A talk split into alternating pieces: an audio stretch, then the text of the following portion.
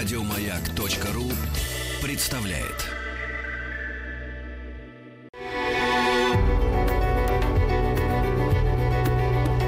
Много букв.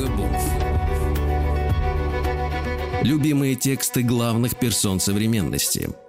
Здравствуйте, дорогие друзья! Я актриса Анна Пескова, и сегодня я для вас прочту рассказ Александра Ивановича Куприна «Белый пудель». Узкими горными тропинками от одного дачного поселка до другого пробиралась вдоль южного берега Крыма маленькая бродячая труппа. Впереди обыкновенно бежал, свесив на бок длинный розовый язык, белый пудель Арто, остриженный наподобие льва. У перекрестков он останавливался и, махая хвостом, вопросительно оглядывался назад – по каким-то ему одному известным признакам он всегда безошибочно узнавал дорогу и, весело болтая мохнатыми ушами, кидался галопом вперед. За собакой шел 12-летний мальчик Сергей, который держал под левым локтем свернутый ковер для акробатических упражнений, а в правой нес тесную и грязную клетку со щеглом, обученным вытаскивать из ящика разноцветные бумажки с предсказаниями на будущую жизнь. Наконец, сзади плелся старший член труппы, дедушка Мартын Ладышкин, шарманкой на скрюченной спине – Шарманка была старинная, страдавшая хрипотой, кашлем и перенесшая на своем веку не один десяток починок. Играла она две вещи – унылый немецкий вальс Лаунера и галоп из путешествия в Китай. Обе были в моде лет 30-40 тому назад, но теперь всеми уже позабытые. Кроме того, были в шарманке две предательские трубы.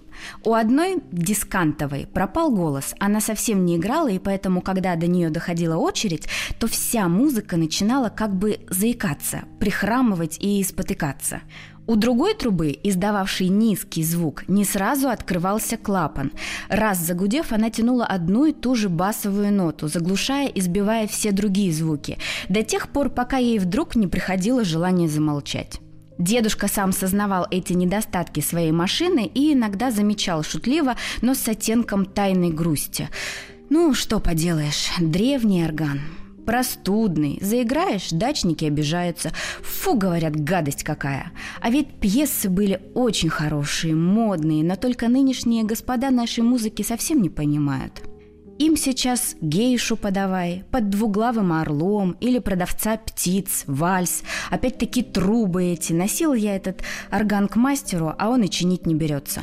Надо, говорит, новые трубы ставить. А лучше всего, говорит, вообще, продай ты свою кислую дребедень в музей, вроде как какой-нибудь памятник. Ну да, ладно уж. Кормила она нас с тобой, кормила, Сергей. До сих пор Бог даст и еще прокормит. Дедушка Мартын Ладышкин любил свою шарманку так, как можно любить только живое, близкое, пожалуй, даже родственное существо. Свыкнувшись с ней за многие годы тяжелой бродячей жизни, он стал, наконец, видеть в ней что-то одухотворенное, почти сознательное. Случалось иногда, что ночью, во время ночлега, где-нибудь на грязном постоялом дворе, шарманка, стоявшая на полу рядом с дедушкиным изголовьем, Вдруг издавала слабый звук. Печальный, одинокий, дрожащий, точно старческий вздох. Тогда Ладышкин тихо гладил ее по резному боку и шептал ласково. «Что, брат, жалуешься? А ты терпи».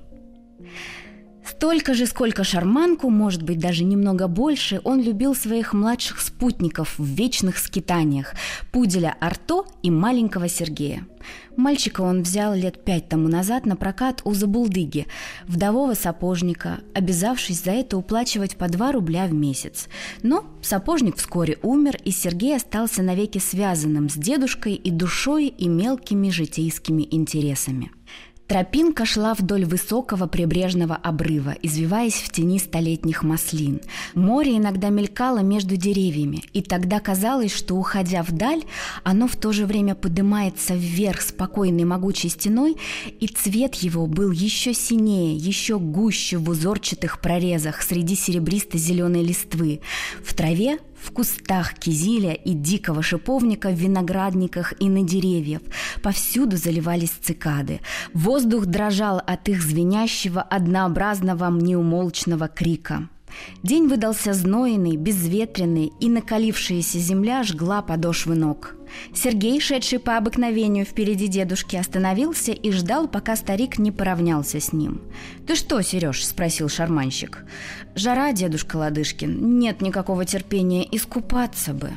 Старик на ходу привычным движением плеча поправил на спине шарманку и вытер рукавом вспотевшее лицо – «На что бы лучше?» – вздохнул он, жадно поглядывая вниз на прохладную синеву моря.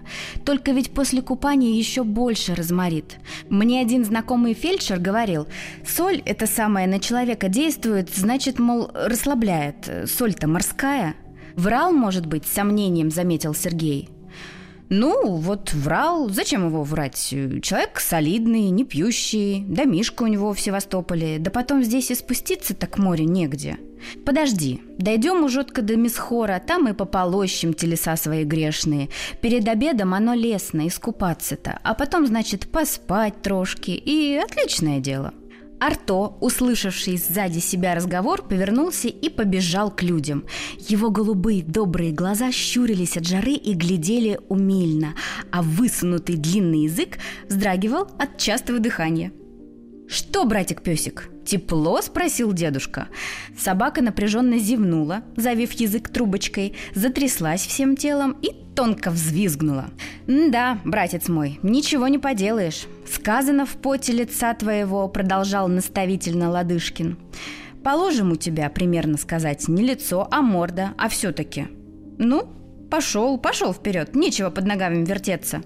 А я, Сережа, признаться сказать, люблю, когда это самая теплынь. Орган вот только мешает, а то, кабы не работа, лег бы где-нибудь на траве в тени, пузом, значит, вверх и полеживай себе. Для наших старых костей это самое солнце первая вещь. Тропинка спустилась вниз, соединившись с широкой, твердой, как камень, ослепительно белой дорогой. Здесь начинался старинный графский парк, в густой зелени которого были разбросаны красивые дачи, цветники, оранжереи и фонтаны. Ладышкин хорошо знал эти места. Каждый год обходил он их одно за другим во время виноградного сезона, когда весь Крым наполняется нарядной, богатой и веселой публикой. Яркая роскошь южной природы не трогала старика, но зато много восхищала Сергея, бывшего здесь впервые – Магнолии с их твердыми и блестящими, точно лакированными листьями и белыми с большую тарелку величиной цветами, беседки сплошь затканные виноградом, свесившим вниз тяжелые гроздья, огромные многовековые платаны с их светлой корой и могучими кронами, табачные плантации, ручьи и водопады, и повсюду на клумбах, на изгородях, на стенах дач, яркие, великолепные, душистые розы, розы. Все это не переставало поражать своей живой цветущей прелестью наивную душу маленького мальчика. Он высказал свои восторги вслух, ежеминутно теребя старика за рукав. Дедушка Ладышкин, а дедушка, глянь-кась, фонтане-то! А, золотые рыбы! Ей-богу, дедушка, золотые! Умереть мне на месте!» — кричал мальчик, прижимаясь лицом к решетке, огораживающей сад с большим бассейном посередине. «Дедушка, а, персики? Вон, сколько на одном-то дереве!» «Иди, иди, дурашка, чего рот разинул?» – подталкивал его шутливо старик. «Погоди, вот дойдем мы до города Новороссийского, и значит опять подадимся на юг. Там действительно места есть на что посмотреть. Сейчас примерно сказать, пойдут тебе Сочи, Адлер, Туапсе, а там, братец ты мой, Сухум, Батум, Глаза раскосишь, глядемши. Скажем приметно, пальма, удивление. Ствол у нее мохнатый, на манер войлока, а каждый лист такой большой, что нам с тобой обоими укрыться в пору. «Ей-богу!» – радостно удивился Сергей. «Постой, сам увидишь. Да мало ли там чего. Апельцин, например, или хоть, скажем, тот же лимон. Видал, небось, в лавочке? Ну, просто так себе и растет в воздухе. Без ничего, прямо на дереве. Как у нас, значит, яблоко там или груша. И народ там брать совсем диковинный. Турки, персюки, черкесы разные. Все в халатах и с кинжалами. Отчаянный народишко. А то бывало там, братец, эфиопы даже. Я их в Батуми много раз видел. Эфиопы? «Знаю. Это которые с рогами», – уверенно сказал Сергей.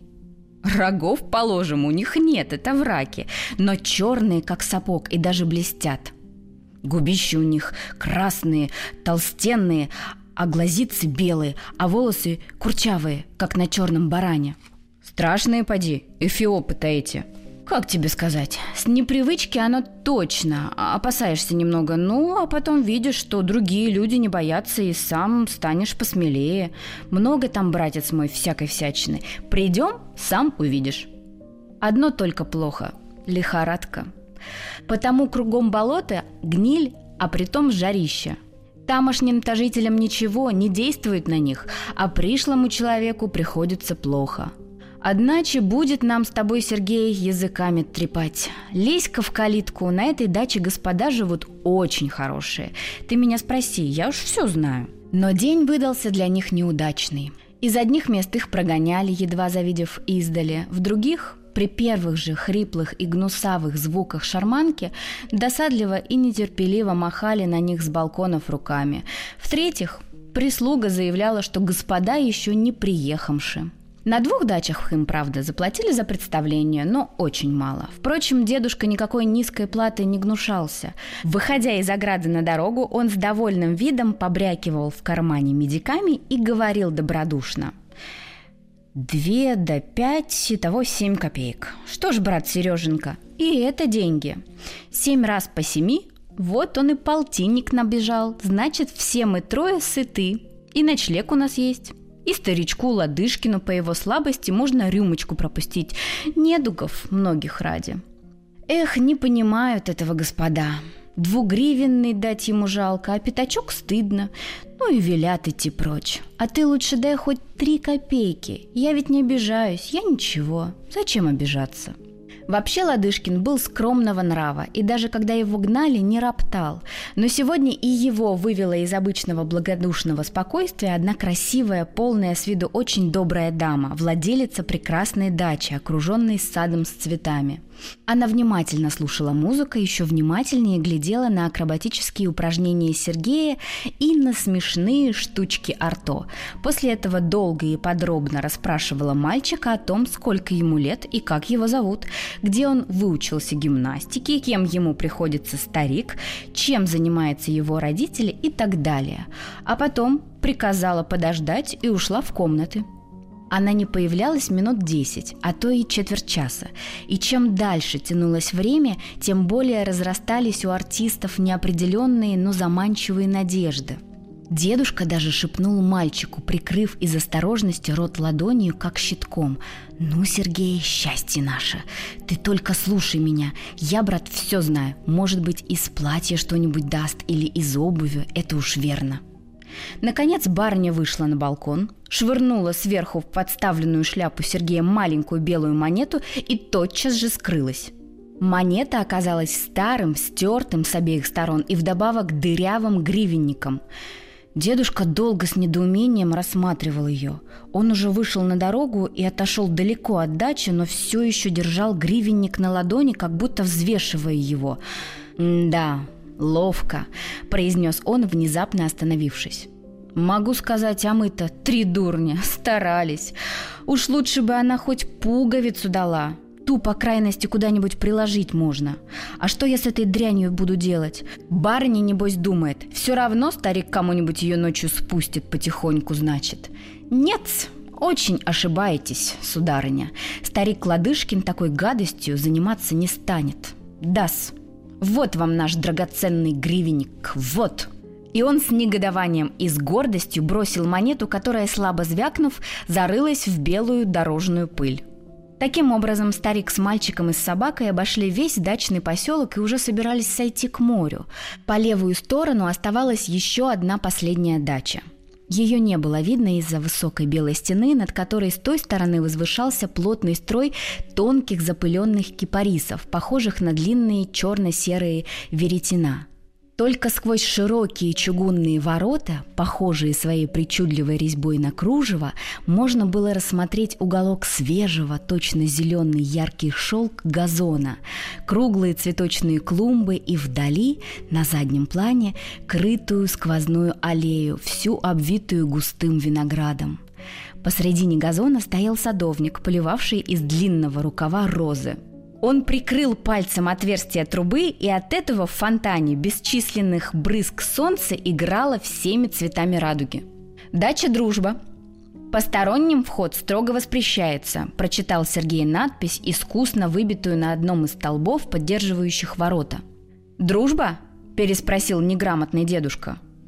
«Во-во, это самое настоящее слово – дружба», Весь день у нас заколодило, а уж тут мы с тобой возьмем. Это я носом чую, на манер, как охотничий пес. Арто, Иси, собачий сын. Вали смело, Сережа, ты меня всегда спрашивай, уж я все знаю. Дорожки сада были усыпаны ровным крупным гравием, хрустевшим под ногами, а с боков обставлены большими розовыми раковинами. На клумбах над пестрым ковром из разноцветных трав возвышались диковинные яркие цветы, от которых сладко благоухал воздух. В водоемах журчала и плескалась прозрачная вода.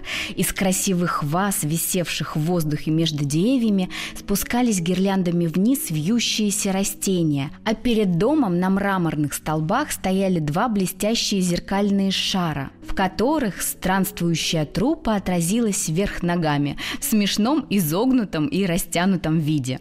Перед балконом была большая утоптанная площадка. Сергей расстелил на ней свой коврик, а дедушка, установив шарманку на палке, уже приготовился вертеть ручку, как вдруг неожиданное и странное зрелище привлекло их внимание – на террасу из внутренних комнат выскочил, как бомба, издавая пронзительные крики, мальчик лет восьми или десяти.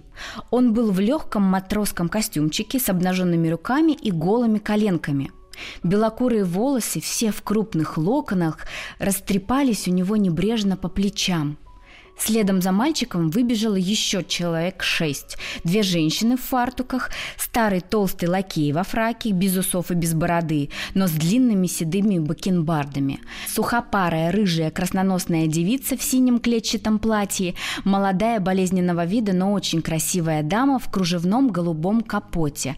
И, наконец, толстый лысый господин в чесунчевой паре и в золотых очках.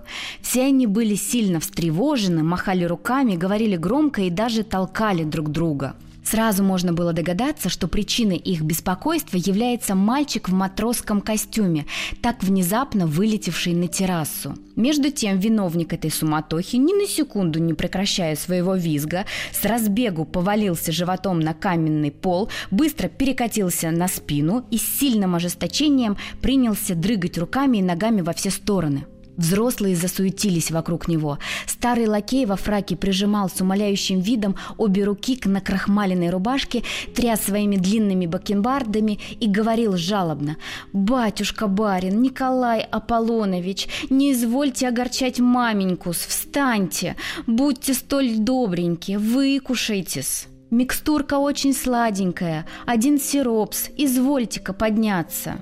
Женщины в фартуках всплескивали руками и щебетали скоро-скоро, подобострастными и испуганными голосами. Краснокожая девица кричала с трагическими жестами что-то очень внушительное, но совершенно непонятное, очевидно, на иностранном языке.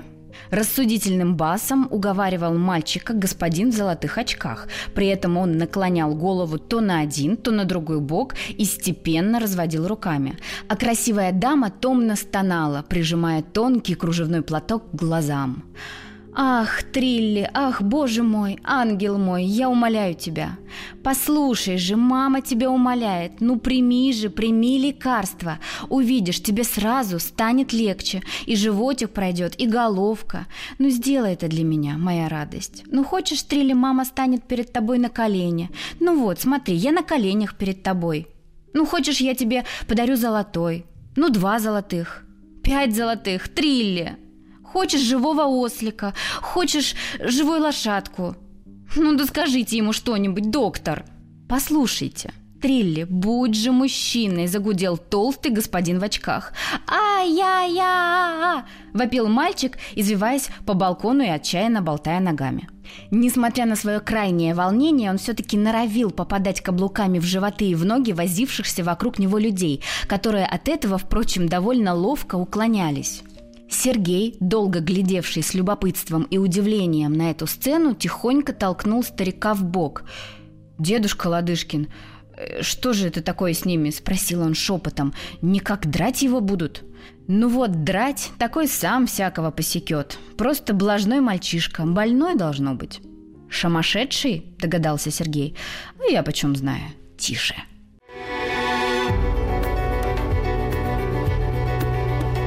Много букв. Много букв. Любимые тексты главных персон современности. Здравствуйте, дорогие друзья! С вами сегодня я, актриса Анна Пескова, и с радостью прочитаю для вас повесть «Белый пудель» Александра Куприна. «Ай-яй-яй-яй, дряни, дураки!» – надрывался все громче и громче мальчик – «Начинай, Сергей, я знаю», – распорядился вдруг Ладышкин и с решительным видом завертел ручку шарманки.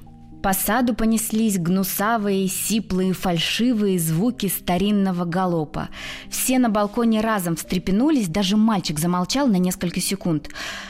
«Ах, боже мой, они еще больше расстроят бедного Трилли!» – воскликнула плачевно дама в голубом капоте. Ах, да прогоните же их, прогоните скорее. И эта грязная собака еще с ними. У собак всегда такие ужасные болезни. Что же вы стоите, Иван? Точно монумент. Она с усталым видом и отвращением замахала платком на артистов, сухопарая красноносая девица сделала страшные глаза, кто-то угрожающе зашипел. Человек во фрайке быстро и мягко скатился с балкона и с выражением ужаса на лице, широко растопырив в стороны руки, побежал к шарманщику. «Это что за безобразие?» – захрипел он сдавленным, испуганным и в то же время начальственно сердитым шепотом. «Кто позволил? Кто пропустил? Марш! Вон отсюда!» Шарманка, уныло пискнув, замолкла. «Господин хороший, дозвольте вам объяснить», – начал было деликатно дедушка. «Никаких! Марш!» – закричал с каким-то даже свистом в горле фрачный человек – его толстое лицо мигом побгровело, а глаза невероятно широко раскрылись, точно вдруг вылезли наружу и заходили колесом. Это было настолько страшно, что дедушка невольно отступил на два шага назад. «Собирайся, Сергей», — сказал он, поспешно вскидывая шарманку на спину. «Идем». Не успели они сделать и десяти шагов, как с балкона понеслись новые пронзительные крики. «Ай-яй-яй, мне, хочу! А-а-а, дай!» Позвать! Мне!» «Но Трилли! Ах, боже мой, Трилли! Ах, да, воротите же их!» – застонала нервная дама. «Фу, какие вы все бестолковые! Иван! Иван, вы слышите, что вам говорят? Сейчас же позовите этих нищих!» «Послушайте, вы, э, эй, как вас, э, шарманщики, вернитесь!» – закричал из балкона несколько голосов. Толстый лакей с разлетавшимися в обе стороны бакенбардами, подпрыгивая, как большой резиновый мяч, бегом бросился вслед уходящим артистам. «Музыканты! Слушайте-ка, назад! Назад!» – кричал он, задыхаясь и махая обеими руками. Старичок почтенный схватил он, наконец, за рукав дедушку, заворачивая глобли. «Господа будут ваш пантомим смотреть! Живо!» «Ммм, дела!»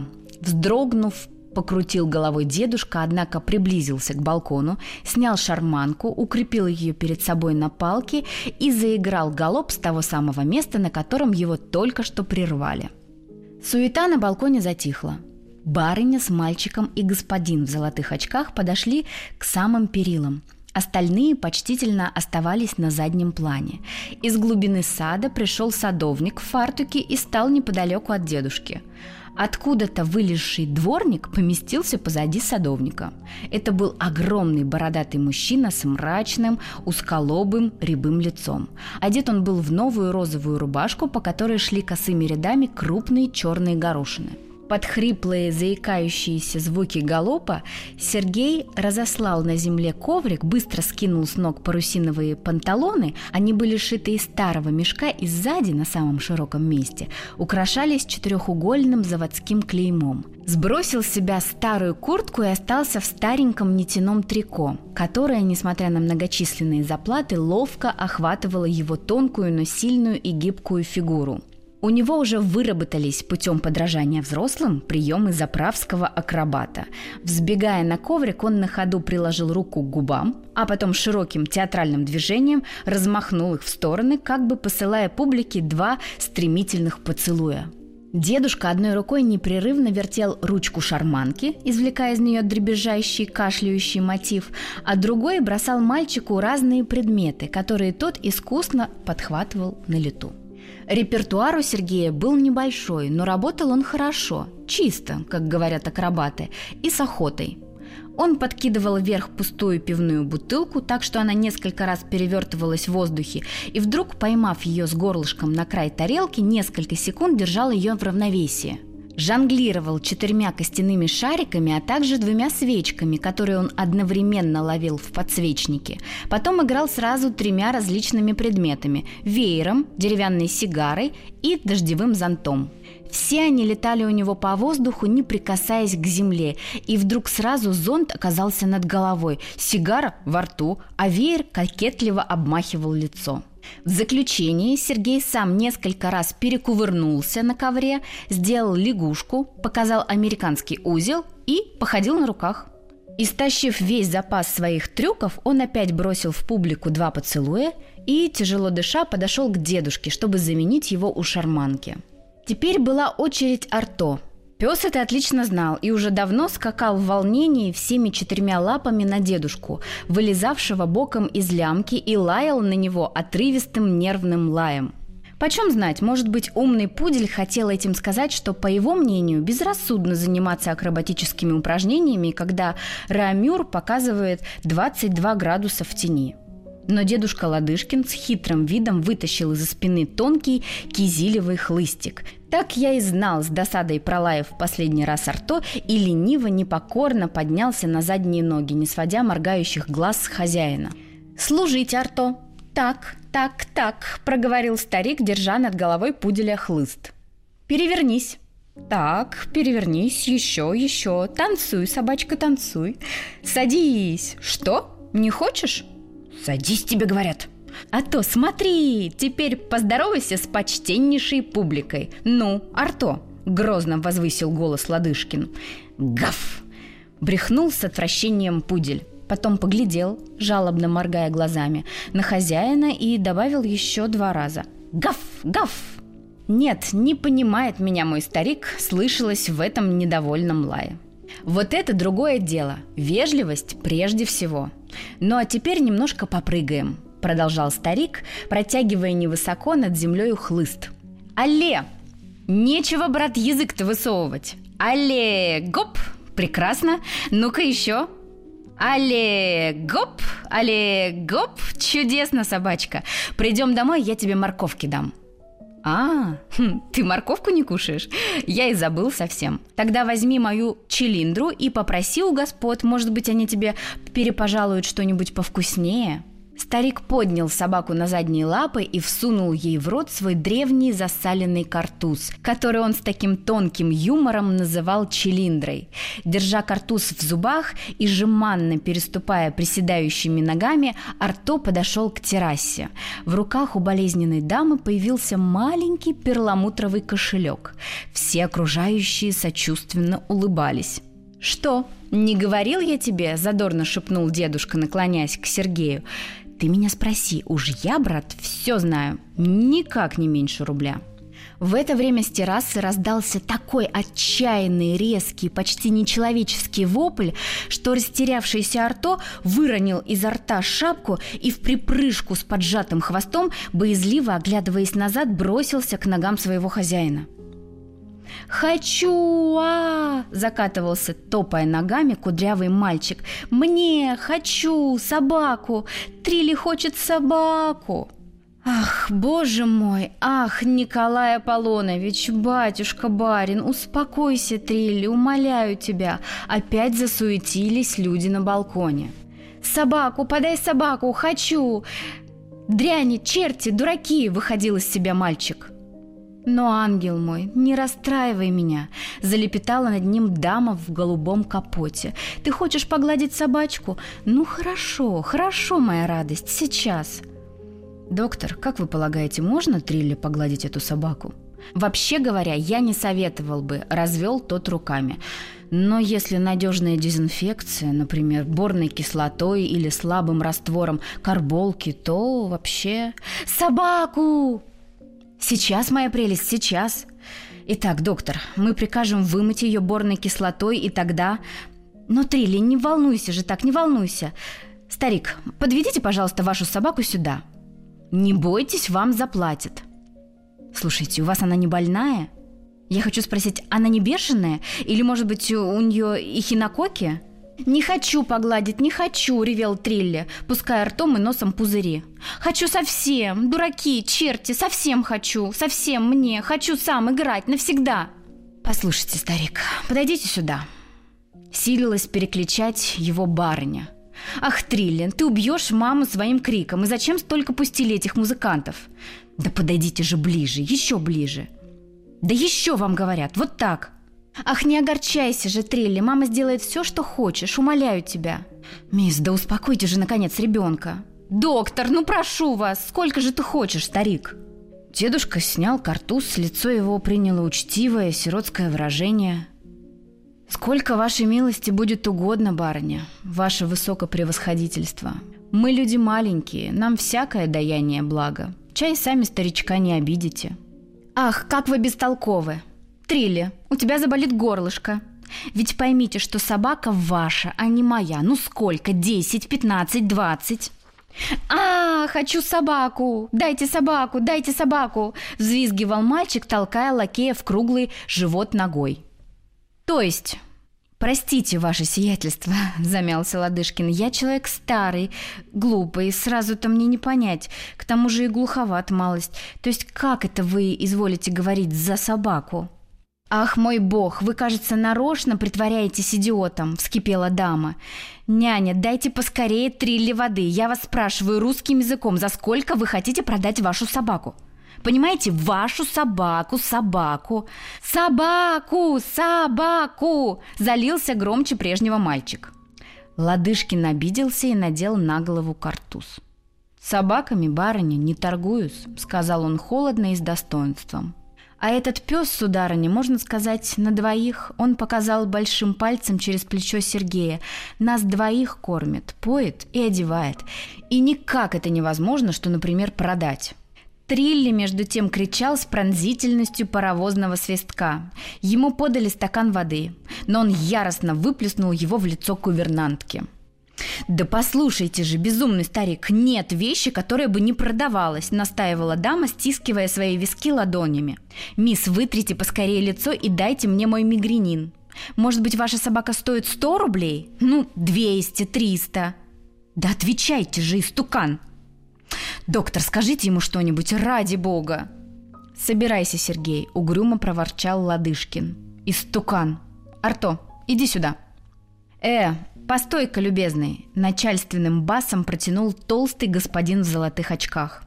«Ты бы лучше не ломался, мой милый. Вот что тебе скажу. Собаки твои 10 рублей красная цена, да еще вместе с тобой в придачу. Ты подумай, осел, сколько тебе дают!» «Покорнейше вас благодарю, барин, а только...» — Ладышкин кряхтя вскинул шарманку на плечи, «только никак это дело не выходит, чтобы, значит, продать. Уж вы лучше где-нибудь другого кобелька поищите. Счастливо оставаться. Сергей, иди вперед». «А паспорт у тебя есть?» – вдруг грозно взревел доктор. «Я вас знаю, каналья!» «Дворник, Семен, гоните их!» – закричала с искаженным от гнева лицом барыня.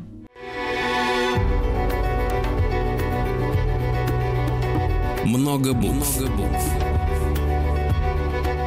Любимые тексты главных персон современности. Здравствуйте, дорогие друзья! Я актриса Анна Пескова. Я продолжаю читать для вас отрывок из повести «Белый пудель» Александра Куприна.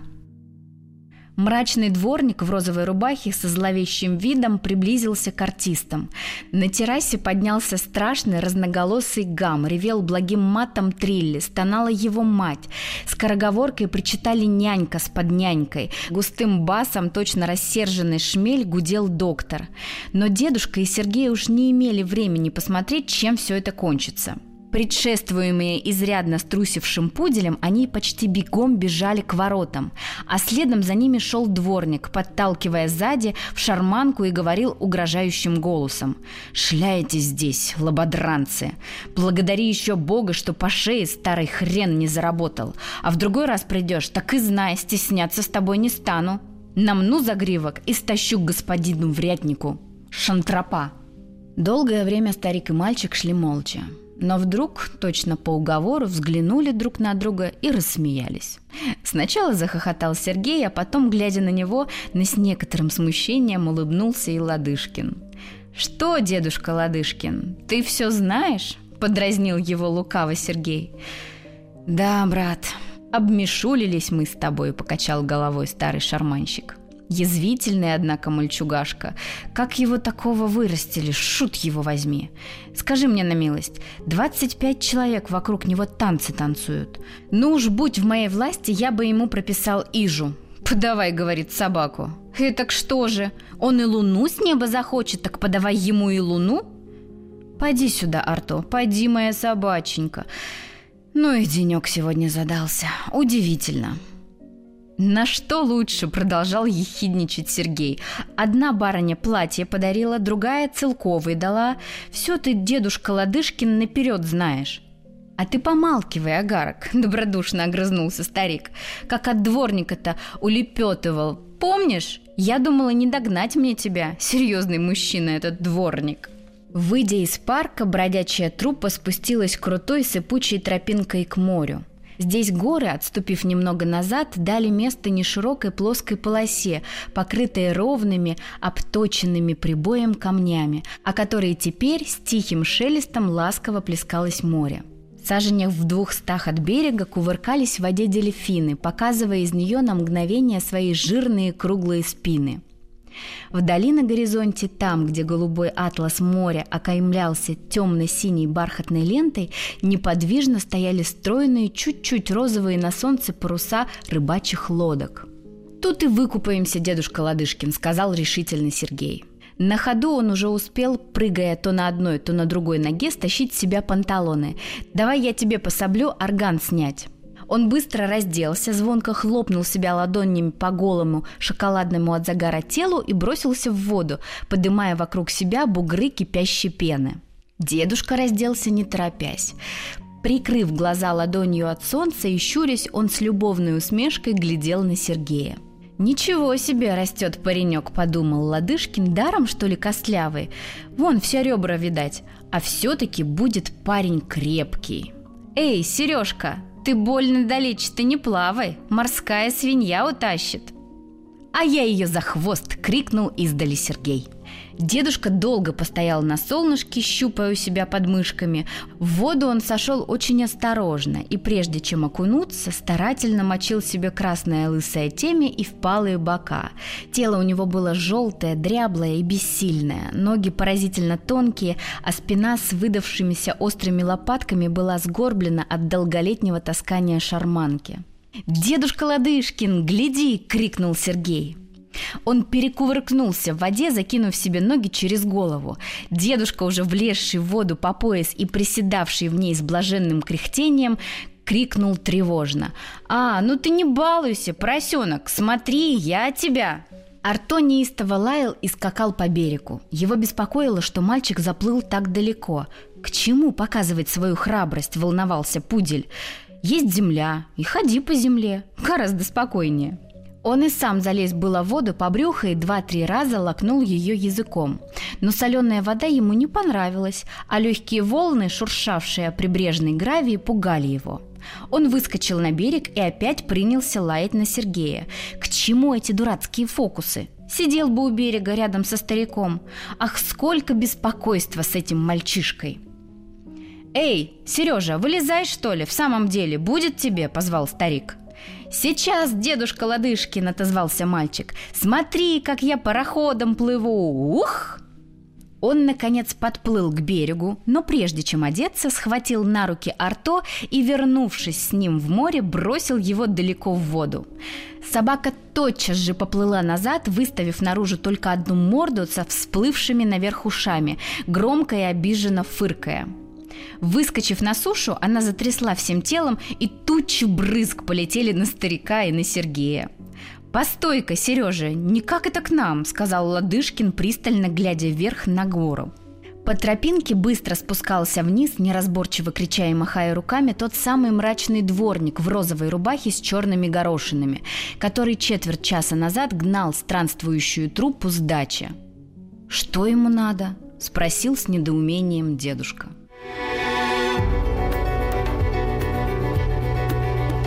Много букв. Много. Что читают те, о ком говорят все. Еще больше подкастов на радиомаяк.ру.